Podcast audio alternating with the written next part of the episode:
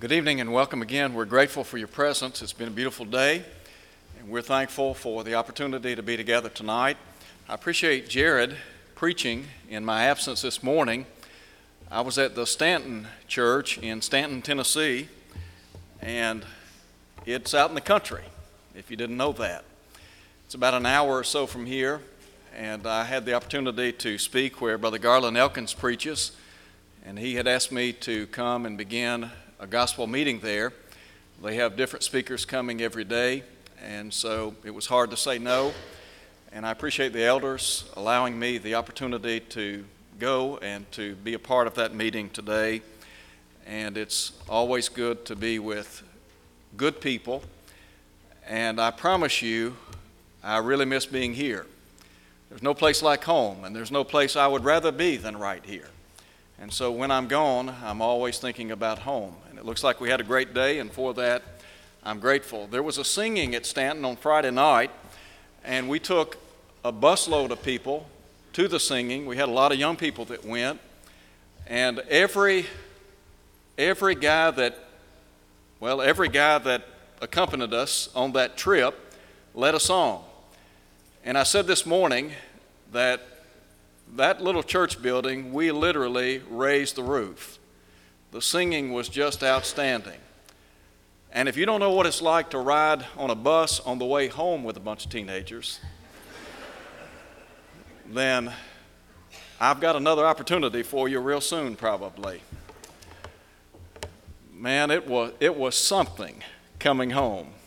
But we made it, and we're glad for that. It was great to be with all the young people and I appreciate their spirit and their willingness to go. And it, it really, I think the, the people in Stanton really appreciated the young people that came. It gave them a spark. And so for that, I'm grateful. I want us to look tonight at Psalm 102. As we look at Psalm 102, this psalm has been titled by some as a prayer of an overwhelmed saint. Many believe that this particular psalm was written with a background to Israel's captivity in Babylon. And I think that you could certainly make that case. Whatever the situation, whether it be captivity or some other circumstance, the psalmist here literally pours his heart out to Almighty God. And when I read this psalm, and as I think about what the psalmist is expressing many, many years ago, I'm reminded of the fact that we as God's people can conquer adversity no matter what the circumstance or situation may be in this life. Because ultimately, we serve a living God. And the God that we serve is a part of our lives on a daily basis. so I want us to look at Psalm 102 as we think about conquering adversity. And as we begin tonight, I would mention the fact that life is often filled with good and bad days. Sometimes we have better days than others. Sometimes, unfortunately, we have worse days than others. But whatever the case may be, what we need to understand is that God is always present in our lives. Here were people that had been removed to a distant land, they were in captivity. And yet, in the midst of this captivity, they needed to be reminded that God was with them. And so we today sometimes need to be reminded that the Lord is with us and that the Lord Almighty will not forsake us. Let's begin by talking about the plea of the psalmist. In verses 1 and 2, we have his cry unto God. And as we look at verses 1 and 2, first of all, there is his passionate request to God. Listen to him if you would. Hear my prayer, O Lord, and let my cry come to you. Do not hide your face from me in the day of my trouble. Incline your ear to me. If you wanted to sum up what the psalmist is saying here to Almighty God, it's this Hear me. The psalmist wanted Almighty God to hear him, to listen to him. How many times in life do we find ourselves in the midst of adverse circumstances and we simply want somebody to listen to us? It's my conviction that the psalmist did the right thing. He turned to the right person, that being Almighty God. One of the great spiritual blessings, and we have a number of spiritual blessings in life, but one of the greatest blessings that we enjoy as God's people is the privilege of prayer. To know that Almighty God will listen to our prayers, To know that God, as Solomon said centuries ago, delights in the prayers of the upright. To know that Almighty God, the one who created the heavens and the earth, is interested in my well being. Peter said, The eyes of the Lord are over the righteous, and his ears are open unto their prayers. God is always available for us to come to him in prayer. And then note, if you would, the latter part of verse 2. Not only is he passionate in his request to God, but he wants a prompt reply from God. He said, In the day that I call, answer me speedily. When I read that passage of Scripture, I, think about how when circumstances don't go our way and we turn to God and we ask for God to intervene to help us, when do we want His help? Typically, we want it immediately, don't we? Many of us lack patience. And yet, the psalmist here, in the midst of captivity, is saying, Look, Lord, listen to me, hear me, and then Help me. Help me now.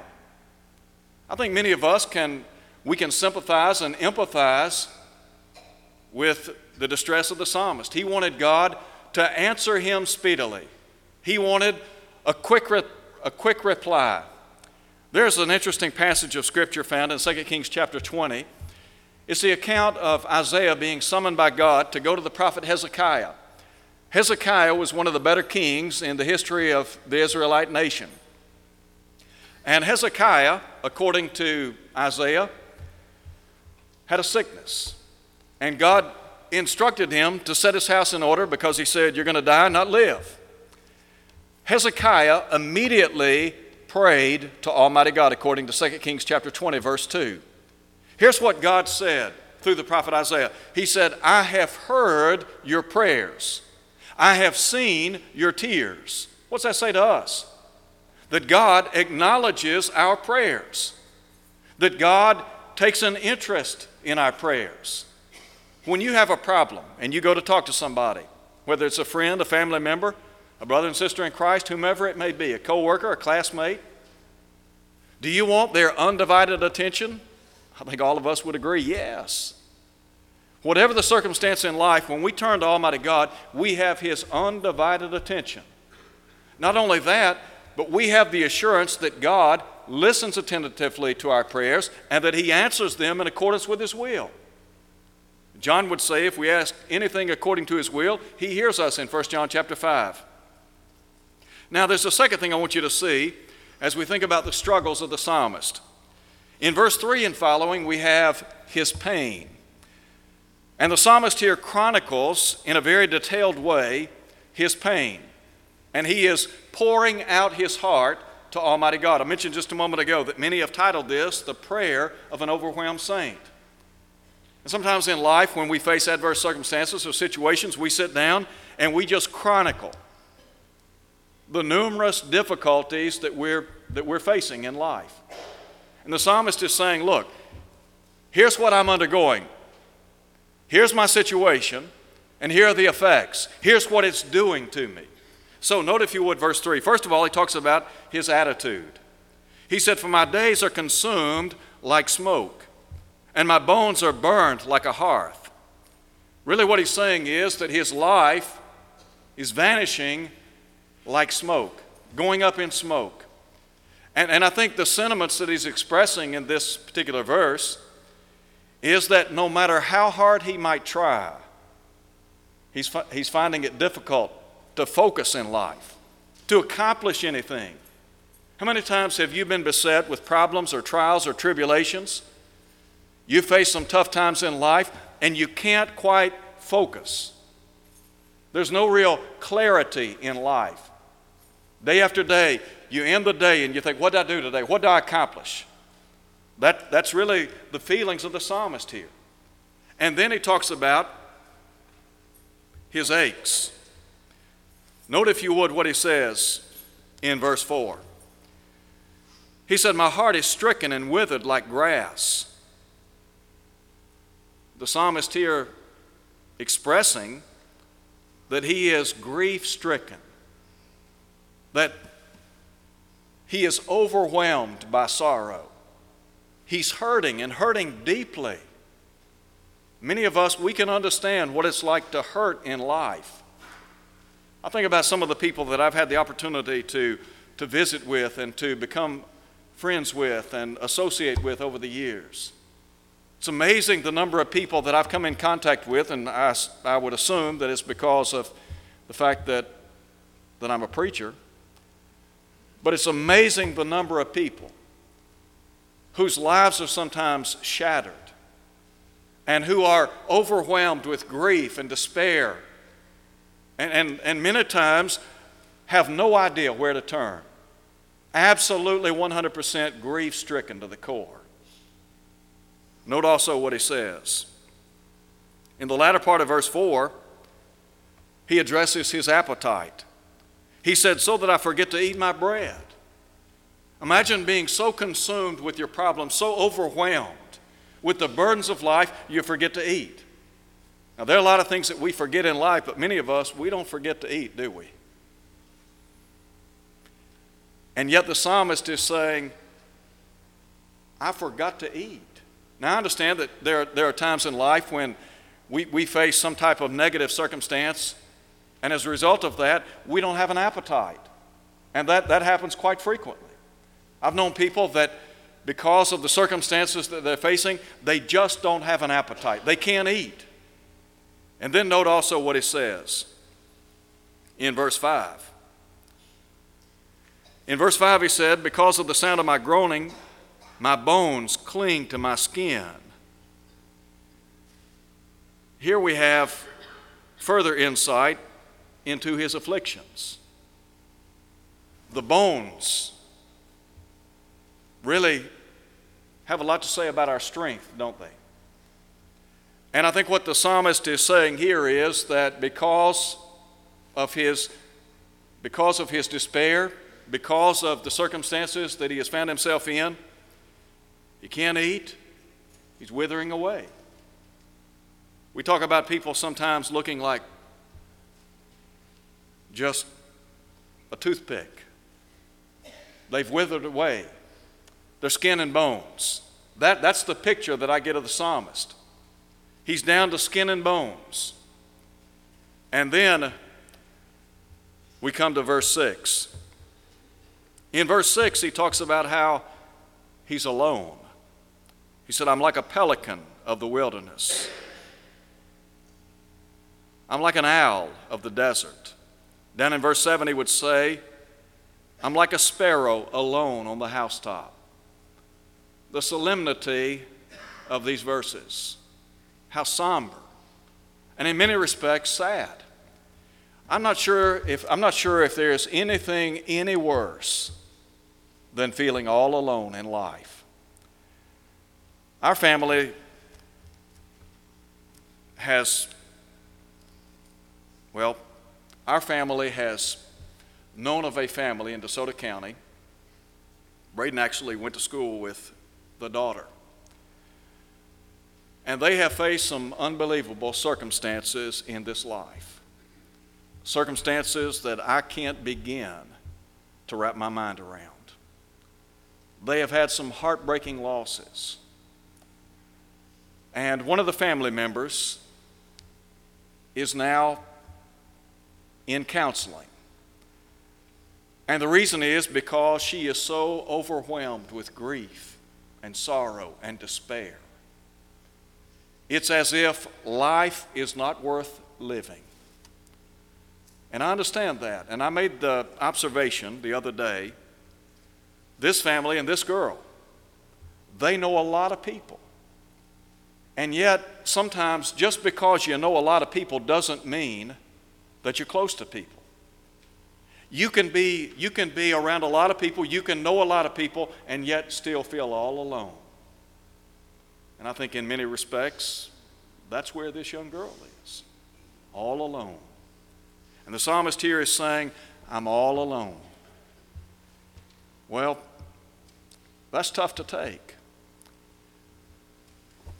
In verse 7, the first part of verse 7, the final characteristic that he cites is the fact that he would lie awake at night.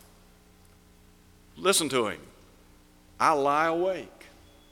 How concise, how succinct is that? You ever, you ever had trouble sleeping at night? You ever toss and turn and you get up the next morning and you feel like you never quite went to sleep? That's what the psalmist is saying here. The psalmist is saying, I didn't sleep a wink last night.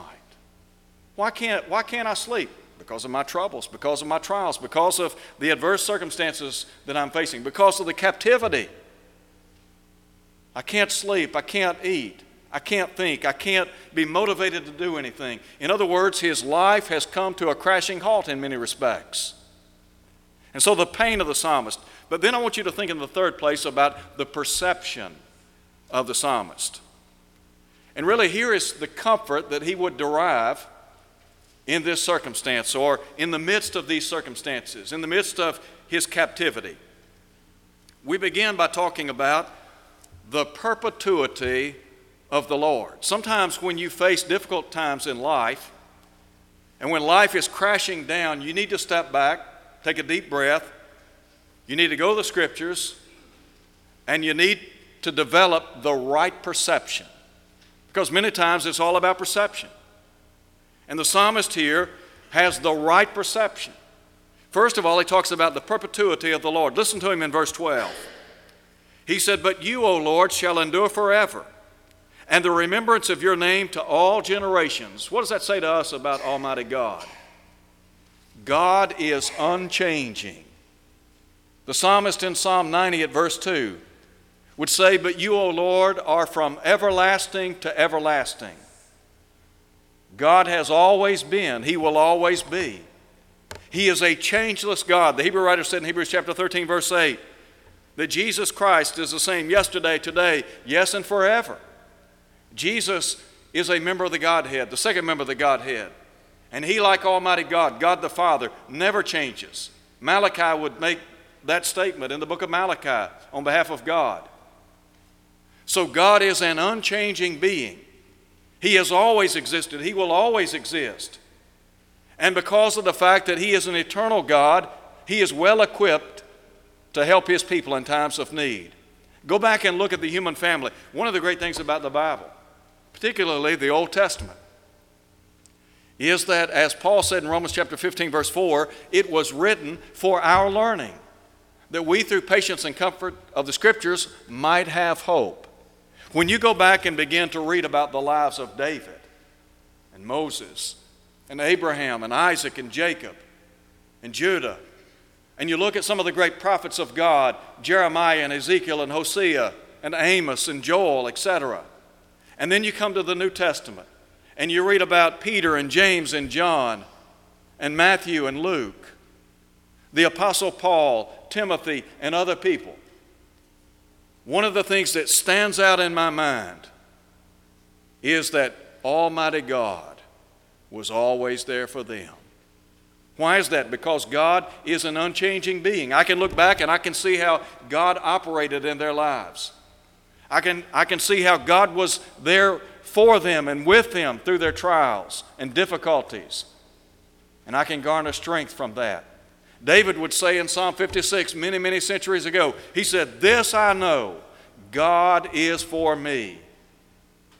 That was written over 2,000 years ago, and David is expressing a sentiment that is true today. God is for us.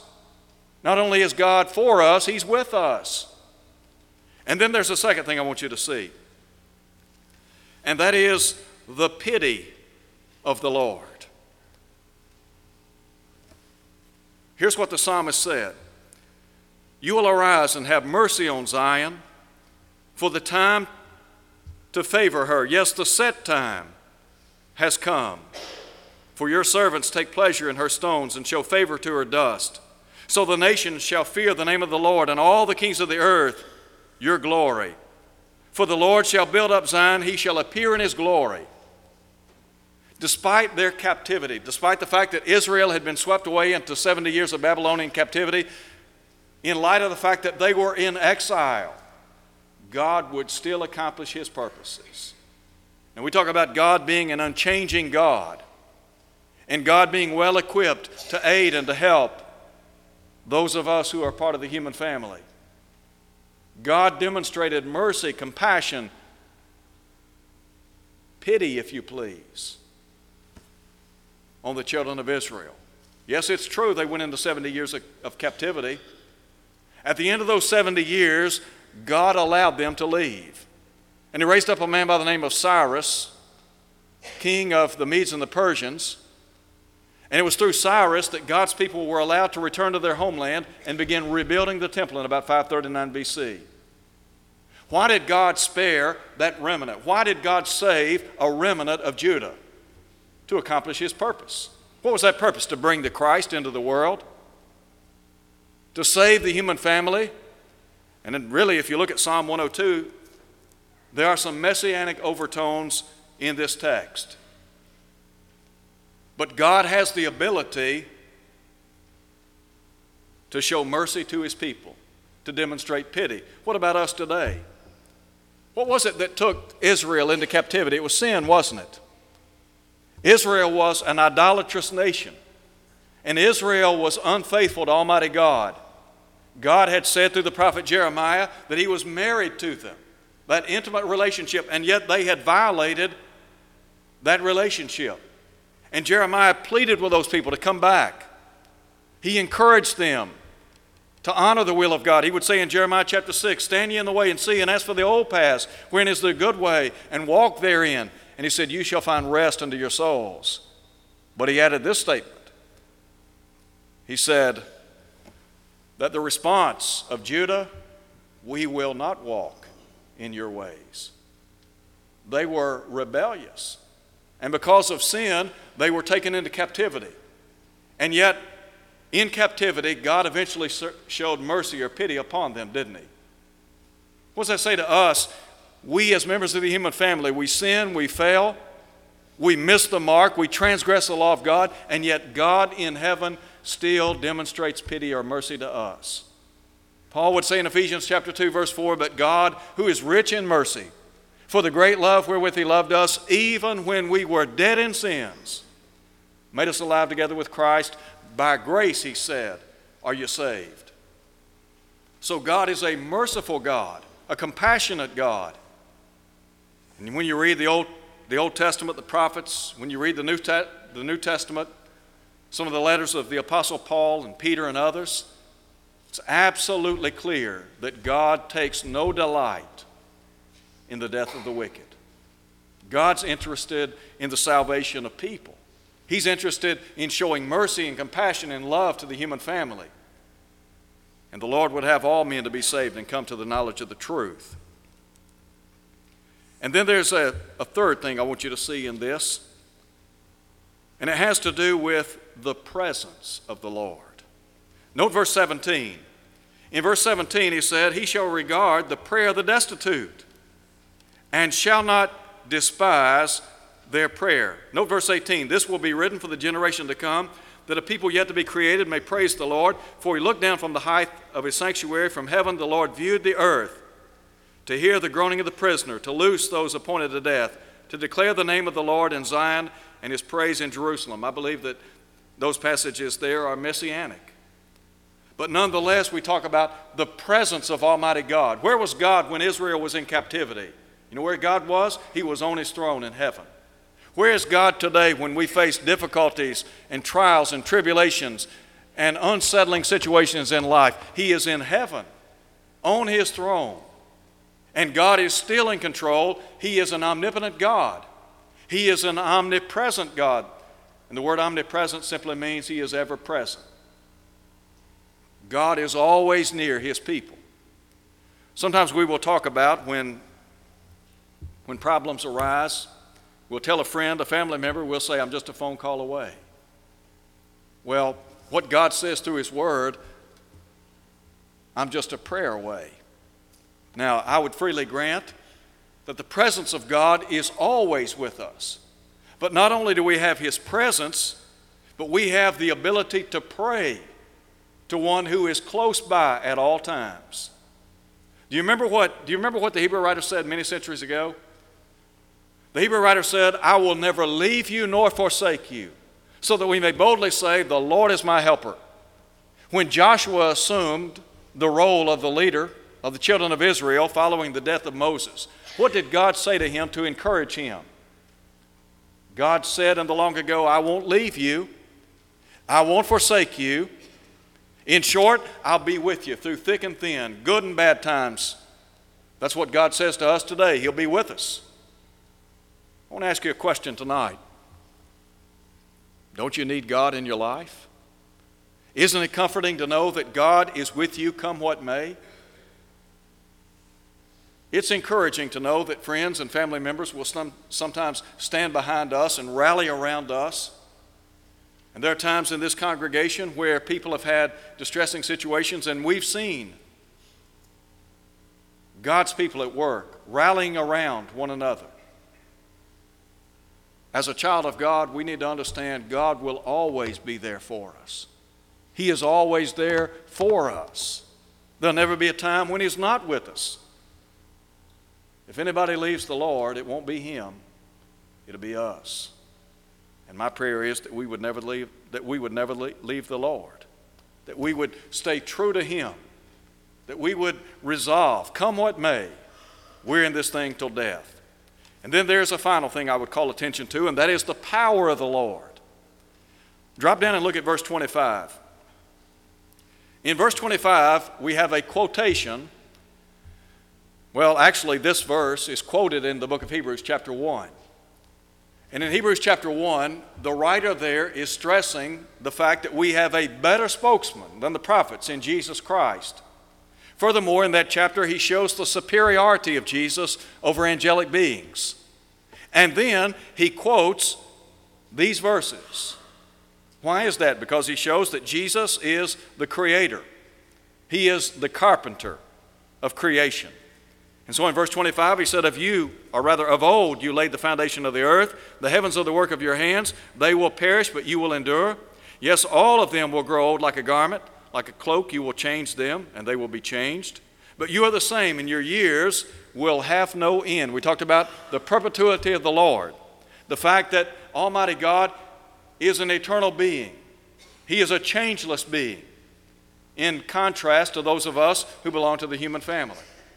But nonetheless, note what he says You, O Lord, laid the foundations of the earth, the heavens are the works of your hands. Who made the world? God did. Who made us? God did.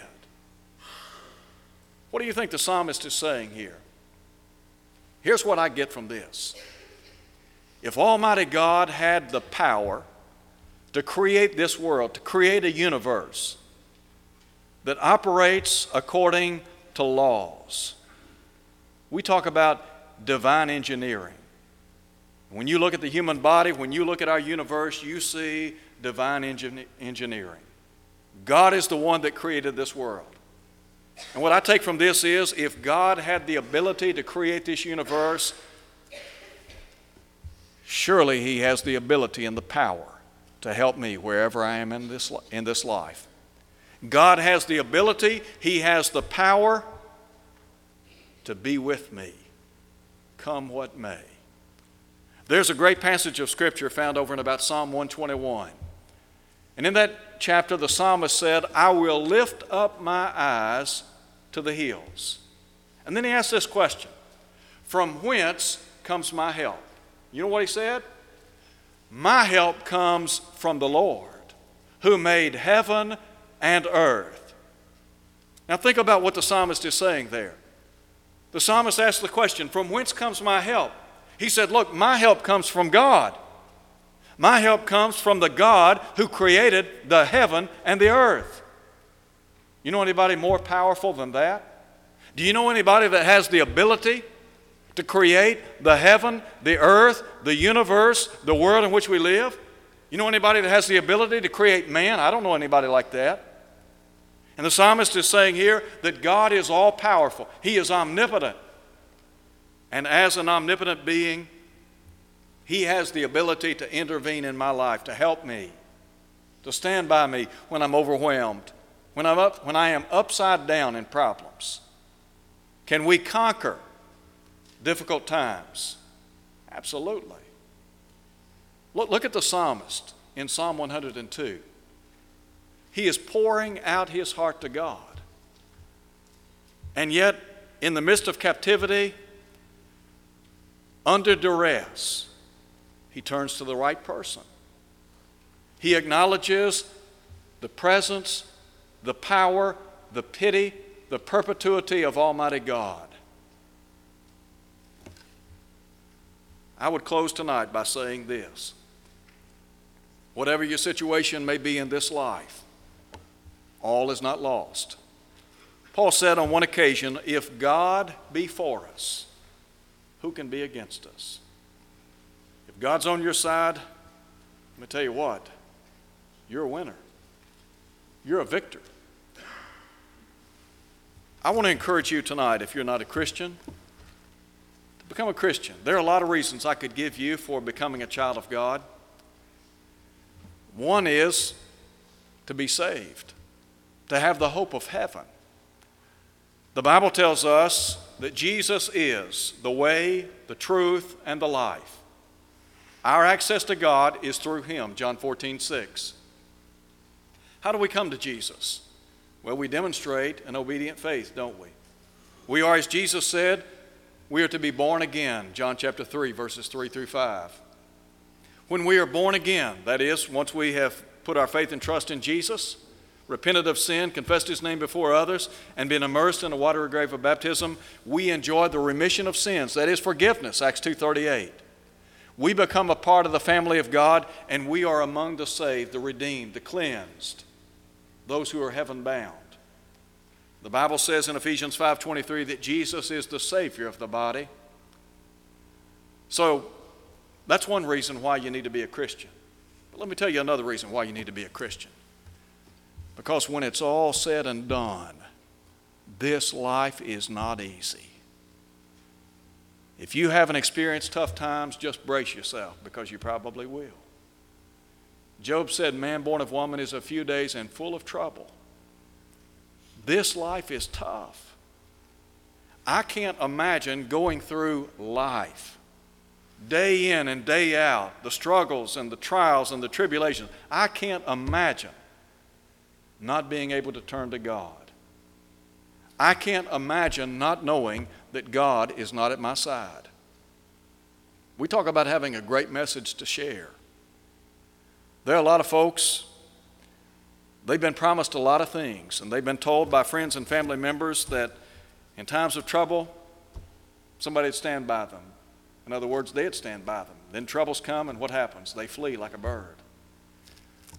What God is saying through His Word is, I'll be with you through thick and thin. I'll always be there for you. You don't have to worry about that. So that's a viable reason why you need to become a child of God. To know that you don't have to, you don't have to sail through this life alone. God won't just be your co pilot, He'll be your pilot. He'll get you from earth to heaven. You just trust Him.